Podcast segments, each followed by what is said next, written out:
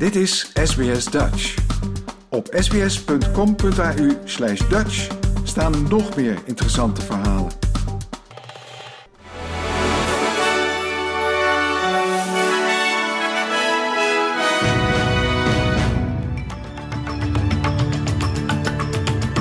Dit is de SBS Nieuwsflits van woensdag 21 februari. Mijn naam is Paulien Roesink. Wikileaks-oprichter Julian Assange was vanwege ziekte gisteren afwezig bij een rechtbank in Londen. De advocaten van Assange gingen ondanks zijn afwezigheid in beroep tegen zijn uitlevering aan de Verenigde Staten, waar hij tot 175 jaar gevangenisstraf riskeert wegens spionagebeschuldigingen.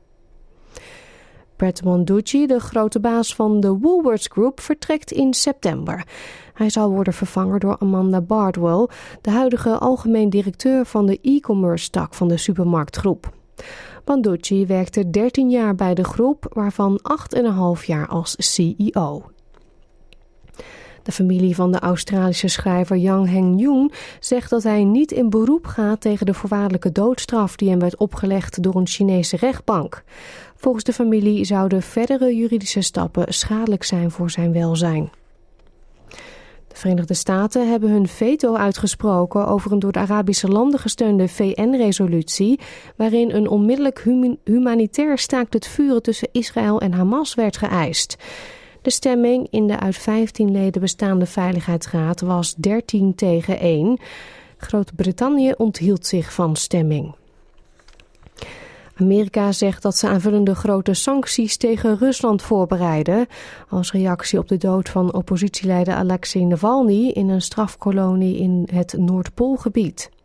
Woordvoerder van de Nationale Veiligheidsraad John Kirby zegt dat de nieuwe sancties later deze week zullen worden onthuld.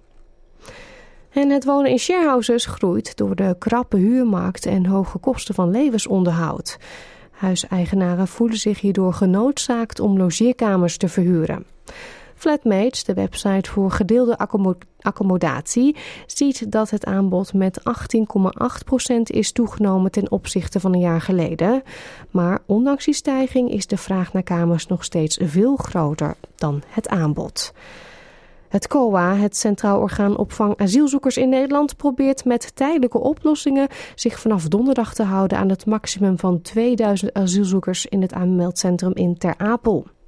De gemeente Westerwolde, waar Ter Apel onder valt, had dat in een kort geding geëist omdat het aantal van 2000 al maanden met enkele honderden mensen wordt overschreden. De rechter gaf de gemeente gelijk. Een deel van de mensen wordt verplaatst naar de opvang in Biddinghuizen. En ook op andere plekken in Nederland worden asielzoekers ondergebracht. Tot zover deze nieuwsflits. Volg de SBS Dutch podcast voor meer nieuws en achtergronden.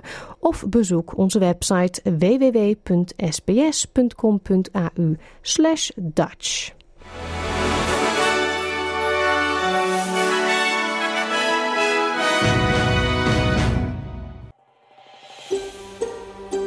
Wil je nog meer soortgelijke verhalen? Luister via Apple Podcasts, Google Podcasts, Spotify of waar je je podcasts dan ook vandaan haalt.